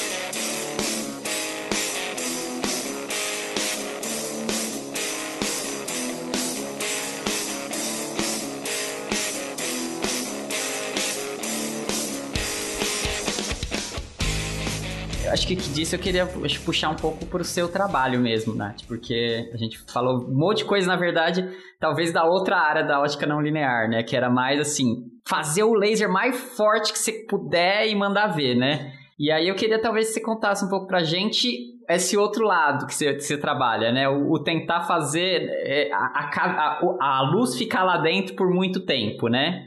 Conta um pouco pra gente como é que é. É, Então, assim, é, esse trabalho né, que eu desenvolvo com microcavidades óticas, que são estruturas que são capazes de aprisionar fortemente a luz em volumes muito pequenos, né? Isso permite uma amplificação de potência muito alta. Então, como a gente estava discutindo aqui, ah, é, a gente consegue atingir aí a ótica não linear com lasers pulsados, de pulsos ultracurtos. No caso dessas estruturas fotônicas, como você consegue compactar luz em espaço muito diminuto, você consegue acessar a ótica não linear a partir de potências de laser contínuo. Né? Porque a amplificação de luz é tão intensa, nessa, é tão forte dentro dessas estruturas que você não precisa de uma fonte de luz pulsada para ativar efeitos não lineares, né? E ah, os efeitos não lineares que a gente vem estudando agora são o que chama de mistura de ondas, né? Que a gente endereça bombeios, dois bombeios diferentes, né, em modos dessa cavidade ótica, né, frequências permitidas dessa cavidade ótica, e aí esses dois fótons de cada um desses bombeios, eles são aniquilados para a formação de dois fótons degenerados no modo, num modo de interesse da cavidade, né? E isso daí leva a aplicações interessantes, como a, geração de números intrinsecamente aleatórios, né? Porque esses fótons que são gerados degenerados, eles oscilam ora em fase, ora em oposição de fase com os bombeios. Então você pode é, compor um sinal modulado, né, e, e, colocar esse sinal modulado para interagir, né? Então esse sinal modulado é uma, uma, é uma taxa de bits. Então você pode é, construir um sistema que você coloca um bit para interagir com um bit adjacente. E como eles têm relação de fase aleatória entre si, genuinamente aleatória, dada a natureza quântica do processo, é, você vai ser capaz de gerar números aleatórios para fins de computação. Né? E também tem a preparação de estados quânticos da matéria, né? De, da luz. Né? Então, essa produção de, de par de fótons degenerados, né, indistinguíveis, que leva, por exemplo, aos estados comprimidos da luz, que são é, é um, um, estado da luz, né, um estado quântico da luz que permite reduzir muito o ruído, ou que seja de fase ou de amplitude da luz, né? No caso, por exemplo, é bastante interessante reduzir o ruído de fase. Você consegue reduzir o ruído de fase para além do ruído do vácuo. Então isso é interessante para quê? Para aplicações de interferometria de alta precisão, por exemplo, no LIGO, no interferômetro, no maior interferômetro que a gente tem hoje em dia para detecção de ondas gravitacionais, né? Você identifica a variação de fase dos braços dos feixes, né, do interferômetro e quanto menos ruído você tiver, menor a variação de fase que você consegue medir dos dois braços do interferômetro e você vai conseguir com, é, é, observar fenômenos de, ah, de dois buracos negros aí, se, é, se mer merging, esqueci a palavra. Fundindo, né? isso, isso, isso, ótimo, ótimo. Então, assim, a, mas a, a parte de produzir fótons, né, para indistinguíveis, para produção de estados quânticos da luz, para fins de informação quântica e computação quântica, aí é um terreno aí que eu ainda não pisei com, uhum. com força, né? Então, acho que o Rodrigo vai poder é, escrever, é. É, descrever melhor de, de que maneira que isso constitui um estado quântico da luz. Uhum. Né? É, mas talvez antes só, só vamos recapitular então essa ideia, porque eu acho muito, ela é muito fundamental nessa área, que, que é essa ideia da cavidade, né, do confinamento de fóton, né, e que eu acho legal trazer isso mais claro pessoal entender até, né? Porque então a ideia é justamente que a, su, a sua fonte de, né, o seu laser não é potente, né? O seu laser tem lá miliwatt, né? Miliwatts, é, exato. É isso que você vai mandar na sua cavidade, né? Aí a questão é que a cavidade tem vários formatos, né? Mas, por exemplo, a gente pode pensar num que seria assim, colocar dois espelhos um de frente para o outro, né? É o modelo mais básico que a gente pode pensar. Tem até um nome especial essa cavidade, chama Fabry-Perot. E aí imagina que você tem só um furinho em um dos lados que você consegue injetar seu laser lá dentro, mas a luz você não consegue tirar ela tão fácil dali, né? Vamos supor isso. O que está acontecendo é que você está jogando laser lá dentro, né? E está jogando, e aí quase nenhum fóton está saindo, e cada vez mais você está enchendo, né, essa cavidade. Então é assim que você aumenta essa potência de uma forma tremenda, assim, né? Muitas ordens de grandeza, na verdade. E aí, acho que é, é, esse é o, o tchan, né, que a gente conseguiu mudar nessa área também, né? Então aí a gente não precisa mais, nesse caso, né, de uma fonte superpotente, né? A gente precisa, na verdade, conseguir com que os fótons fiquem dentro dessa cavidade o, o máximo de tempo possível, né? Exatamente, é. É isso com que se permite desenvolver experimentos de, de ótica não linear em chip, né? É, Esses experimentos só, que né? são muito grandões, né? Que envolvem equipamentos enormes, uma ótica instrumental, uma optomecânica é, robusta, assim, é, agora se miniatura, miniaturiza em uma escala de milímetros, de né, uhum. centímetros no, é. no, máximo. É um assim, negócio então... que você põe no bolso e perde dentro do bolso, de tão pequeno. É, então, a, a questão do bolso é que a gente ainda está desenvolvendo fontes lasers, né, em chip, então ainda você tem que ter, você tem que colocar o chip no bolso e carregar um puta laser no, debaixo é. do braço. É, é o bolso mais uma mala. Uma mala A gente está nesse nível. Mas só que a gente está tá aí no caminho de desenvolver fontes é, de, de, alta intensidade em chip, né? Para não precisar uhum. desse, dessa mala e só levar o chip no bolso, né? Ah, tem o trabalho da Mihal lá, ela, é, é, daquele que ela, que ela faz um pente de frequente se usando pilha, né? Que ela. É. Vocês estão ligados, né? Exatamente. Que ela tem um chipzinho, né? Então ela tem a fonte em chip, que é alimentada por, por, por pilha mesmo, né? E aí um outro chip de outro material, que é onde tem a tal da cavidade, né? Que consegue gerar fenômenos é, não lineares, né? Exatamente. É, inclusive publicou na Nature esse pois trabalho, é, um né? puta artigo. Essa professora é, não é brasileira, né? Assim, ela é nascida... Não, ela é nascida é no Brasil? Não. Ela nasceu em Israel. É. Mas ela cresceu no Brasil, acho que é isso, isso. né? Exatamente. Ela cresceu no Brasil porque o, o, pai dela é professor da USP. Ele foi contratado na USP. Aí ela, uhum. ela e a irmã dela, gêmea... É muito engraçado. Ela tem uma irmã ela gêmea? Ah, tem uma tá. irmã gêmea. Ela, elas viveram aqui no Brasil um tempo. A, a Mihal chegou a, a prestar vestibular e entrar na USP, mas aí eles se mudaram para os Estados Unidos. O pai dela acho que foi, teve algum tipo de. recebeu uma proposta lá. E, e aí, desde então, eles estão nos Estados Unidos, né? É, aí ela é professora em Colômbia hoje em dia, né? É. Gente, que pessoa maravilhosa. Eu gosto muito pessoa dela. Pessoa iluminada, né? É, Nossa. Muito fofa. Com perdão do uma... trocadilho aí. eu lembro de uma apresentação que eu fiz na conferência que tinha poucas pessoas na plateia, é, mas ela estava lá. Aí ela fez uma pergunta lá, inclusive, eu respondi e tal. No final, ela veio falar comigo, porque eu, um dos professores do grupo que trabalhava fez pós-doc com ela. Ela veio falar comigo em português. Ela fala português que nem nativo, obviamente, porque ela cresceu aqui. E falou: "Não, parabéns, gostei muito da sua apresentação". Falei, Nossa, quem sou eu para você gostar da minha apresentação? E ela é assim, né, no dia a dia. Mas também dizem que ela é, na hora que vai trabalhar, é pauleira. É, né? ser, né? Tem que ser. E aí, como é que você fabrica esses... Conta um pouquinho pra gente, talvez, Nath, pra, pra você fazer as cavidades que você faz. O que que precisa, assim, né? Qual, qual que é o tipo de processo que você... É, tem dois tipos de processo. Assim, o processo mais tradicional é o processo de litografia seguida de ataque químico, né? Pra... Então, o que você faz com a litografia? Que você tem uma máscara que você expõe um padrão pré-definido no seu material e aí depois a região que não foi irradiada, né? Então a região fora desse padrão ela é, é destruída com ataque químico, né? Ou então é ao contrário, a depender aí de é positivo ou negativo aí a fotografia, né? Então vamos supor que seja esse caso. Você expõe a região exposta, ela não é é, ela não é destruída com, com um ataque químico, né? Então você consegue transferir um padrão é, da ordem ali de ah, nanômetros, né? A técnica de depende do seu feixe de escrita. Se for um feixe de elétrons, você consegue resolver é, features ali de, da ordem de alguns nanômetros, dezenas de nanômetros, né?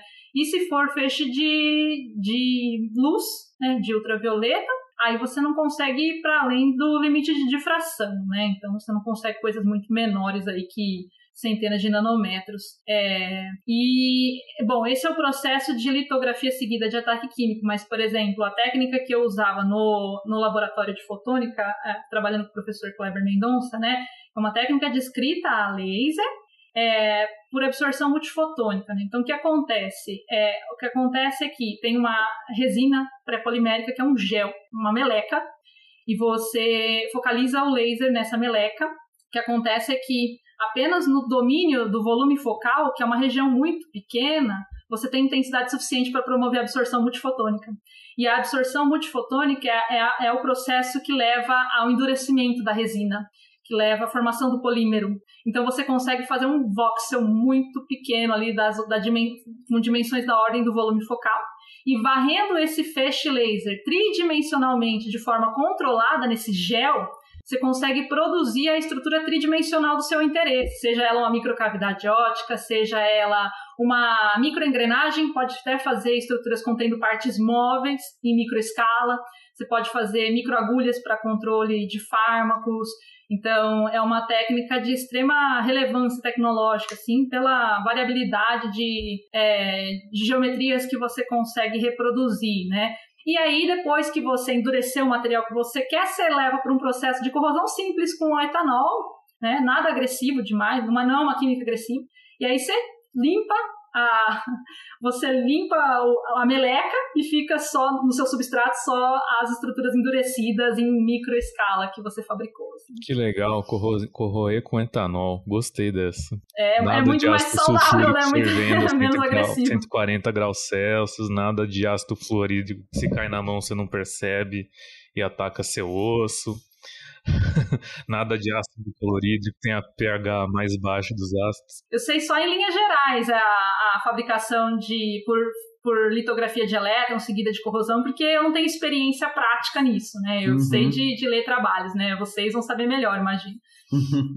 É, o Felipe sofreu nisso, né? Eu sofreu fiz bastante, bastante. disso, é. Não, é. Não, não sinto necessidade de fazer mais, inclusive.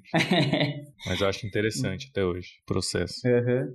É, justamente porque é isso, né? Porque a gente está falando de produzir essas. essas uh, só voltando um pouco à ideia, né? Dessa cavidade aí, mas como a gente quer que a gente tem muita energia num espaço muito pequeno, né, para aumentar essas intensidades. Por isso a gente vai para esse caminho, né, das microcavidades, das nanocavidades, né? Só que como é que você faz uma coisa que é do tá muito menor do que a espessura de um fio de cabelo, né? Então, por isso tem muitas e muitas técnicas, na verdade, variedade, né, de técnicas para se produzir isso, né? Tem como a, Nath falou aqui, duas, duas muito importantes, né? Mas tem outras formas até de você fazer essas cavidades. Mas a verdade é isso, né? Só para a gente conseguir fazer o que seria o equivalente dos dois espelhozinhos, né? É um puto esforço, né? São são muitas e muitos, muitos e muitos dias gastos de doutorandos pelo mundo para conseguir fazer esses, esses dispositivos, né? Enfim. É, talvez porque você tem que minimizar a perda, né? Isso é um processo extremamente difícil, é. né? Porque qualquer mínima rugosidade residual leva a perda por espalhamento e limita o desempenho das suas estruturas fotônicas, né? Então, o processo de se livrar de perda é, é, é cansativo, né? Nesse, nesse campo, né? É, esse é o é, processo porque, assim, que eu conheço bem. porque ai, se a gente está falando de uma de uma estrutura que tem, sei lá, 10 micrômetros, vai, né, ao, ao, sei lá, um disco de 10 micrômetros de raio, por exemplo, né? Você está falando algo dessa ordem, uma poeira voando no ar, a gente nem, né, vida comum você nem você ignora, né? Uma poeira caindo no seu chip com seu dispositivo é tipo você assim, é o Godzilla, tá ligado? Você quer morrer. É assim, ah, vou destruir. Exatamente, é gigante. Então. Um fio de cabelo, de... então, é o. É, é um dragão. Evangelion, tá ligado? Shenlong, é. Evangelion. É um cilindrão assim enrolando sobre o. Nossa, é triste demais. Isso. E não dá pra então, tirar. Então não basta, é, não basta ser difícil fazer. Não deixa tirar. Não basta ser difícil fazer, a gente também, para fazer, precisa estar tá num ambiente muito, muito limpo, né? Que são essas salas limpas, né? Todas as os ambientes de microfabricação são em ambientes muito limpos, né? Assim, limpo é. não é limpo você na sua casa passar um veja, entendeu? Limpo de verdade, né? Realmente com ar controlado, com filtros, né? Todas as entradas e saídas de ar tem filtro de pó.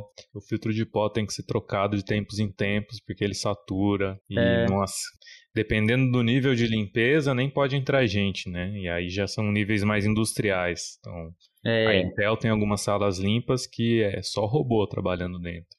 É, eu não sei qual é o nível, a classe de limpeza, que é o, o número que dizem para especificar quão limpo é, né? Mas isso também tem muito a ver com ótica não linear em chips. É, e vai encarecendo, só vai encarecendo a estrutura, né? É, Esse tipo de recurso, né? É, porque de, você pôs o seu chip no bolso, mas quantos milhões você precisou para fazer o, o, chip no bolso, né? Assim, você é... precisou de todas aquelas máquinas antes, né?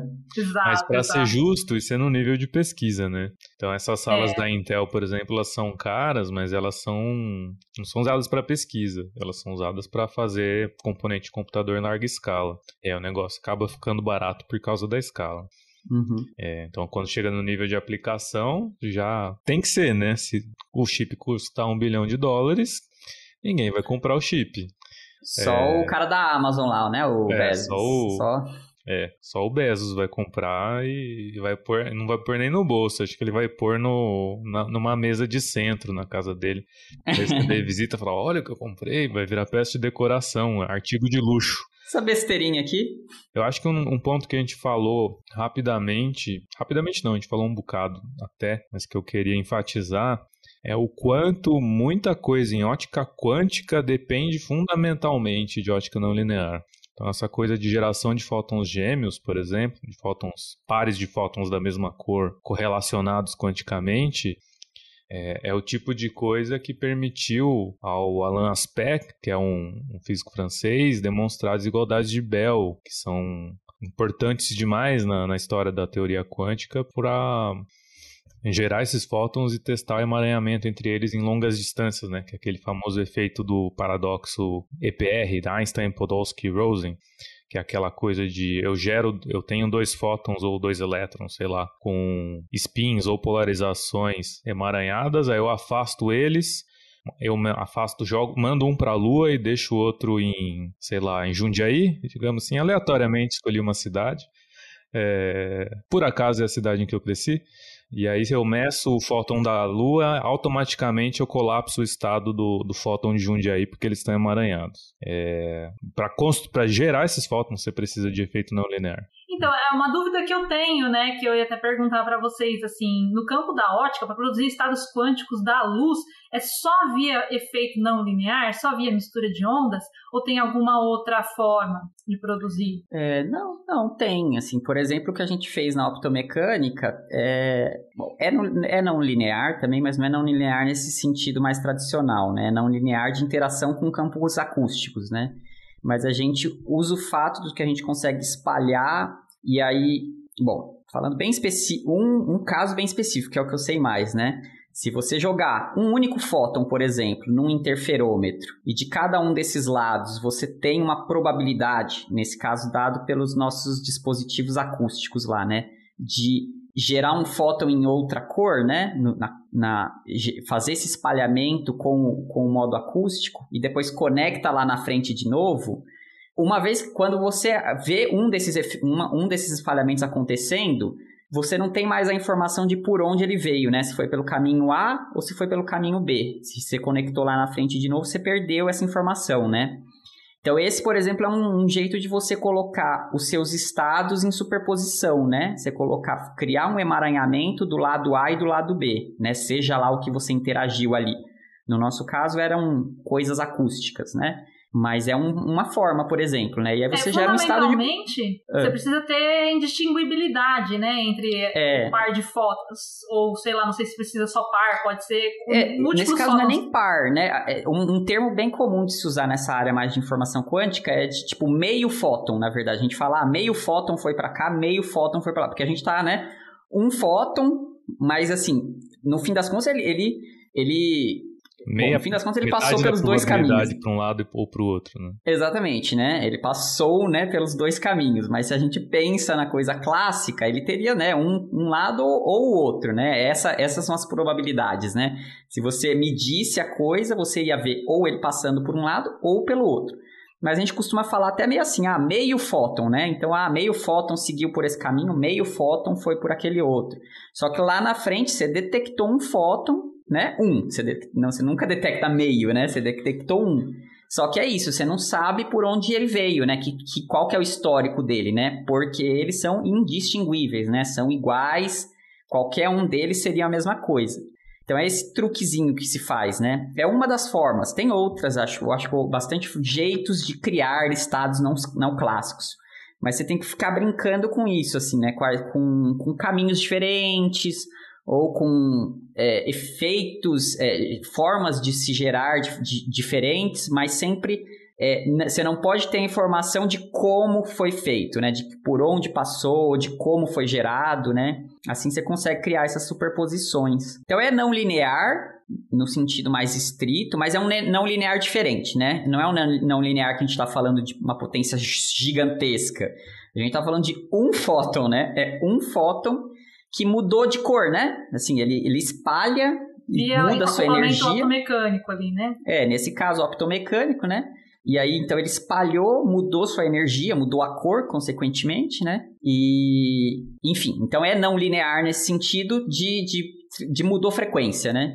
Ah, uma coisa que a gente não falou, que eu acho que ia ser interessante aqui, que é, quando a gente estava discutindo ótica não linear e falando sobre os primeiros efeitos, assim, que né, de geração de cores, materiais transparentes, etc., do laser pointer. Aí a gente foi para um exemplo do cotidiano, né, o laser pointer verde, né? Mas uma coisa que a gente esqueceu de falar que é muito interessante é a analogia com a não linearidade acústica, né? Então, tipo assim, é, quando a gente, o que, que é, como que um alto-falante funciona, né? Você tem um, um imã preso a uma membrana e na frente você tem um eletroímã e você alimenta esse sistema com uma corrente alternada, né? Então, a corrente alternada vai fazer com que o, ímã e o eletroímã, hora se atraia, hora se repila. Sei lá, repila, não sei. É, e isso vai levar ao deslocamento da membrana. Só que esse deslocamento da membrana tem uma faixa de linearidade, né? Então, quando você está com volume baixo, né, ou seja, corrente baixa, essa membrana oscila na mesma frequência da corrente. Então, você consegue produzir um som de alta fidelidade. Mas, quando você começa a subir o volume, você observa distorções do som. E o que está acontecendo é que você saiu da, da faixa de linearidade da, do deslocamento da membrana com a corrente, né? Então, o que acontece é que agora a membrana ela não oscila apenas na frequência da, da corrente, mas ela oscila numa composição de frequências, né? Então, se você pegar aquele som distorcido, você pode decompô-lo numa numa composição de frequências, né? Então, isso daí ilustra o que acontece no domínio da ótica não linear, né? Que é basicamente isso também, né? Você no regime, quando o campo elétrico da radiação é muito baixo, muito longe do campo interatômico, a matéria responde de maneira linear. Então, os campos produzidos oscilam em mesma frequência. Mas à medida que você vai subindo a amplitude do campo elétrico, você começa a compor distorções, né? Então, a luz emitida pelo material, é lógico que satisfaz conservação de energia, não vai ser em qualquer frequência que vai emitir, mas é, é interessante que aí dá para fazer uma analogia da membrana do alto-falante com a distribuição de carga no, na matéria, e a corrente aí seria o campo elétrico na matéria, né? Então, é, eu acho que é interessante de não esquecer de mencionar esse exemplo, porque a não linearidade acústica, acústica vamos colocar assim, ela está muito mais próxima do nosso dia a dia do que a ótica não linear, né? A ótica não linear mesmo, é. É, Jimi Hendrix explorou brilhantemente a não linearidade acústica, na minha humilde opinião de roqueiro. Não só acústica, mas eletrônica também, né? Porque tem, você tem as válvulas que compõem, compunham na época, né? Na década de 60. Os amplificadores de áudio também saturavam com um volume muito alto, também geravam distorções harmônicas. O falante distorcia junto, todo mundo estava contribuindo para a distorção. Ao ponto de hoje, você tem amplificadores mais modernos, você tem um geralmente um botão de ganho, amplificador de guitarra, estou dizendo especificamente, né? Você tem um botão de ganho em que você eletronicamente introduz, é como se você simulasse essa não linearidade do da membrana, mas eletronicamente. Então você tem um botão, é uma espécie de é um circuito eletrônico que introduz ruído de propósito que tem uma, essa cara de não linearidade que você queria para ter o timbre um timbre distorcido de guitarra que é muito usado em música popular em geral. Né? Até a Lady Gaga usa. Mas assim, se o Jimi Hendrix trabalhasse com artes é, visuais em vez de música, talvez a gente tivesse então umas pinturas não lineares, né? Ele talvez tivesse contribuído para o campo né, da, da ótica não linear, é, né? De forma artística.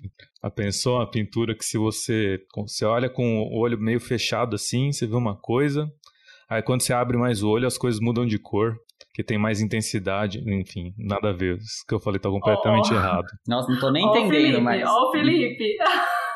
eu, eu juro, Eu juro que eu não usei nada ilícito antes dessa gravação, tá, pessoal? O que acontece é que a gente tá gravando de manhã e de manhã eu tendo a falar mais groselha mesmo. depois do almoço que melhora, né, Felipe? Assim. É, não, depois do almoço é ruim também. Tem, é... é dá mais um tempo ainda, é, né? Dá tipo, mais um tarde tempo, é, ali. Exato. Antes é ruim, aí depois é ruim também. É. Depois do Mas café, é, é outro do, ruim, depois do é almoço. ruim de outro jeito. Não é linear. Não é linear. Coisa que eu coloquei no enredo, né, que eu queria ter falado, é sobre o desenvolvimento de equipamentos de proteção, óculos de proteção por absorção multifotônica, né? Ah, Que isso é como- interessante também. Para desenvolver limitador óptico, né? Então você tem um material que começa a absorver luz a partir de uma dada intensidade, então ele só permite transmissão numa dada intensidade. Acima disso vai absorver e não vai, e não vai transmitir. Então você consegue ter um equipamento de proteção no seu sistema óptico, mas isso é importante principalmente para óculos de, de proteção quando se trabalha com pulsos ultracurtos amplificados, né? Porque qualquer luz espalhada de pulsos lasers ultracurtos é, a- é, amplificado pode causar um dano permanente no seu olho, né? Que uma coisa que eu acho muito interessante é que o nosso olho tem fator de cinco ordens de grandeza de amplificação. Então a intensidade cresce cinco ordens de grandeza ao chegar na retina. Antes de chegar na retina. Não, ele- na retina, né? Ah, Da- na- do- do- ao chegar do nosso. De, no plano do, da, da- Como é que chama o cristalino aqui? Até a, até a nossa retina, a intensidade cresce cinco ordens de grandeza. Então Só você por imagina. causa você vai- da, da focalização que o olho faz? É, é. Nossa, agora eu tô com medo no meu olho. Então, toma cuidado com seu o resto olho. do dia de olho fechado.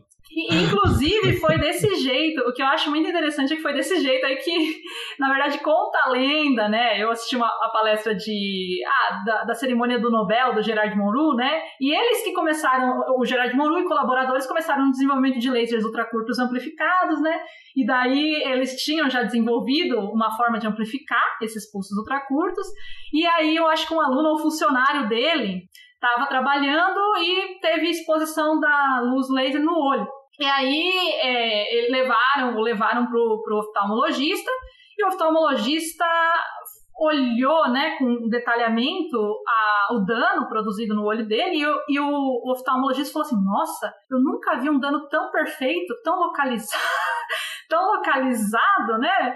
Assim, que, que que é isso? E foi assim que eles descobriram, né? Começou-se a especular que os lasers de pulso ultracurtos podiam ser utilizados para fazer essas ablações de extrema precisão, né? Porque o que acontece é que esses lasers, eles produzem um trem de pulsos, né? São pulsos ultracurtos que saem da, ca- da cavidade com uma certa taxa, né?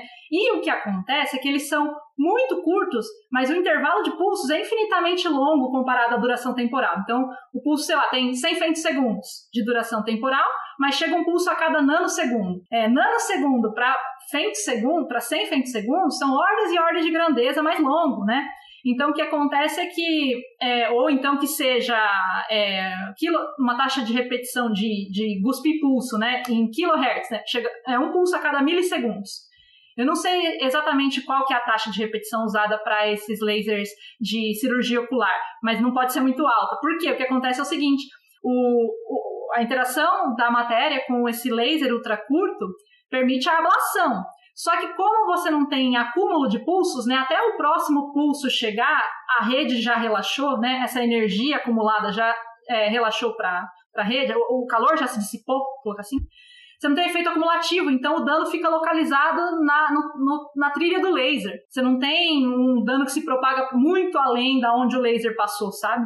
Então isso é usado para corte de altíssima precisão que permitem fazer é, a cirurgia ocular, assim como usinagem de alta precisão na indústria. E e você vê que o coitado do aluno do Gerard Mourou lá, ele né, foi, foi Ajudou a constituiu a isso. primeira observação experimental de que o laser ultracurto poderia ser usado para ablação de alta precisão. Ô, louco. Literalmente dando sangue pro, pra ciência, né, gente? É, dando os olhos. exatamente, exatamente. Dando os olhos pra ciência. Nossa senhora. E aí, esse efeito, parece um efeito parecido, esse de óculos de proteção, com essas lentes transition de óculos, né? Ai, aí eu ia falar isso. De ia acordo falar com a isso. intensidade de. Acho que é ultravioleta, né? Não é, É, qualquer é luz assim que, que ela faz ela funciona. escurecer. A- As lentes fotocrômicas que se chamam, né? O que acontece é que a luz UV, ela ativa uma reação química na lente, que é reversível. Então, você tem cloreto de prata, assim, é, e aí o que acontece é que ao absorver a luz visível, embebido, não, pera, cloreto de prata embebido na matriz vítrea ou acrílica, dependendo do material que constitui sua lente, né? E aí a luz UV, ela faz com que ocorra uma reação química dos elétrons da, da, da, da rede, que seja vítrea aí, com a- o cloreto de prata. E aí é uma reação química que produz prata e íon de cloreto. E isso faz. A prata ela é opaca, né? Então ela absorve radiação visível. Então, conforme vai formando prata, a- o óculos vai absorvendo a radiação visível e vai ficando escuro. E aí depois você entra num ambiente com pouca pouca fração de radiação UV, né? E aí essa reação ela vai se revertendo, né? Vai voltando à formação de cloreto de prata. Mas só que assim, gente, acontece numa escala de minuto, né? Então assim, para o óculos escurecer completamente demora aí um, dois minutos. É bem lento. E demora muito mais para a reação química se reverter. Então não dá para usar desse mecanismo de reação química induzida a UV como mecanismo de proteção para pulsos ultracurtos, né? Porque até Uhum, o material é. responder, teu olho já tá todo desenhado. É, e- Uhum. e, aí você entende também por que que dentro do carro é a coisa mais irritante de quem tem. Eu tenho lente transition. A coisa mais Exato. irritante é estar dentro do carro tomando sol na cara e o infeliz do óculos não escurece. Por quê? Exato. Porque qualquer porcaria de vidro tende a absorver bastante ultravioleta, porque ultravioleta tem muito a ver com modos rotacionais e Ah, torsionais do. É, isso, vibracionais e, torsion, e rotacionais das moléculas. De quase qualquer molécula. E aí, qualquer vidro porcaria tende a absorver bem o ultravioleta, que vai estimular essa reação, principalmente se tiver insufilme. E aí, você tá tomando luz na cara e não entende por quê, é por causa do vidro na sua frente. É, na verdade, eu acho que eu vou fazer uma correção aqui, né? Em termos de é, vibra- modo de vibração da matriz vítrea, é mais pro infravermelho mesmo, eu acho. Não é pro UV, não. A UV não excita modo de vibração da, da rede. É, Não, não é da, ve- da rede, é do átomo.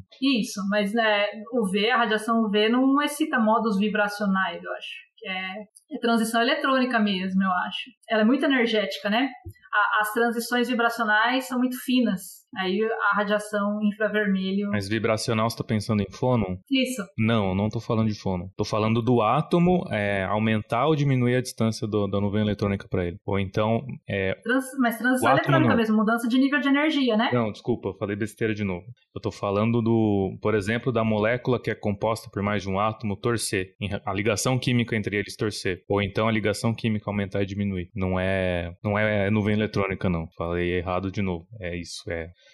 torção da, da, da ligação química ou vibração da ligação química. Então tem que ser material com, com molécula mesmo, né? Não com átomo. Que vidro sem, costuma ser, né? É, óxido de silício, tem dois silícios ligados. Dois silícios não, dois oxigênios moléquula. ligados num silício. Então você tem essas, esses modos possíveis. Se eu não me engano, eles costumam estar no UV. Ou pode também não ser nada disso, gente, porque a gente, ó, a gente, é, a gente vive com dúvida aqui no Physicast, viu? Essa, essa é a realidade, entendeu? A gente tem um monte de coisa que a gente fala, às vezes não tem muita certeza, mas é isso aí, gente. É assim que é a vida do cientista, né? A gente vive com. A gente faz o melhor que tem com o que sabe, né? É. É, e a gente tenta descobrir o que não sabe.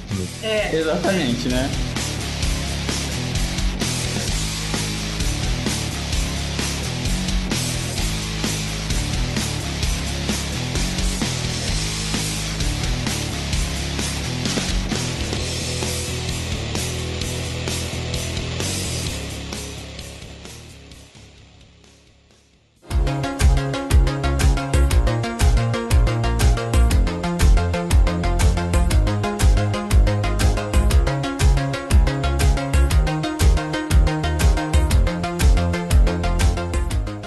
Nossa, muito legal, Nath. Super. Muitas coisas legais. Muito legal, não é? Esse Nossa. negócio da, da proteína cristalizada pra mim agora tá sendo favoritinho. do- Eu amei esse negócio. Eu amei. Ai, ai. Nossa, não, eu, eu vou levar pra casa a materialização do vácuo. É, Preciso Ah, levar, não, porque eu tô em casa, mas enfim. Vou, Vou anotar em algum canto aqui, materialização do vácuo. Né? Porque. É. Escreve no braço aqui, no antebraço, né? É, tipo, tirar, tirar a matéria, criar a matéria a partir do nada. Não, o vácuo é um negócio, é um negócio indecente, oh, louco, né? Fala sério. É indecente, gostei. Indecente. Acho que com esse raciocínio profundo a gente pode se encaminhar então para a despedida, né? É. Ótica, então, é aprendizados de hoje. Ótica não linear é vida, mas por um curto tempo. ótica não linear tudo. é indecente, ótica não linear pode ser o mais quântico que a gente sabe.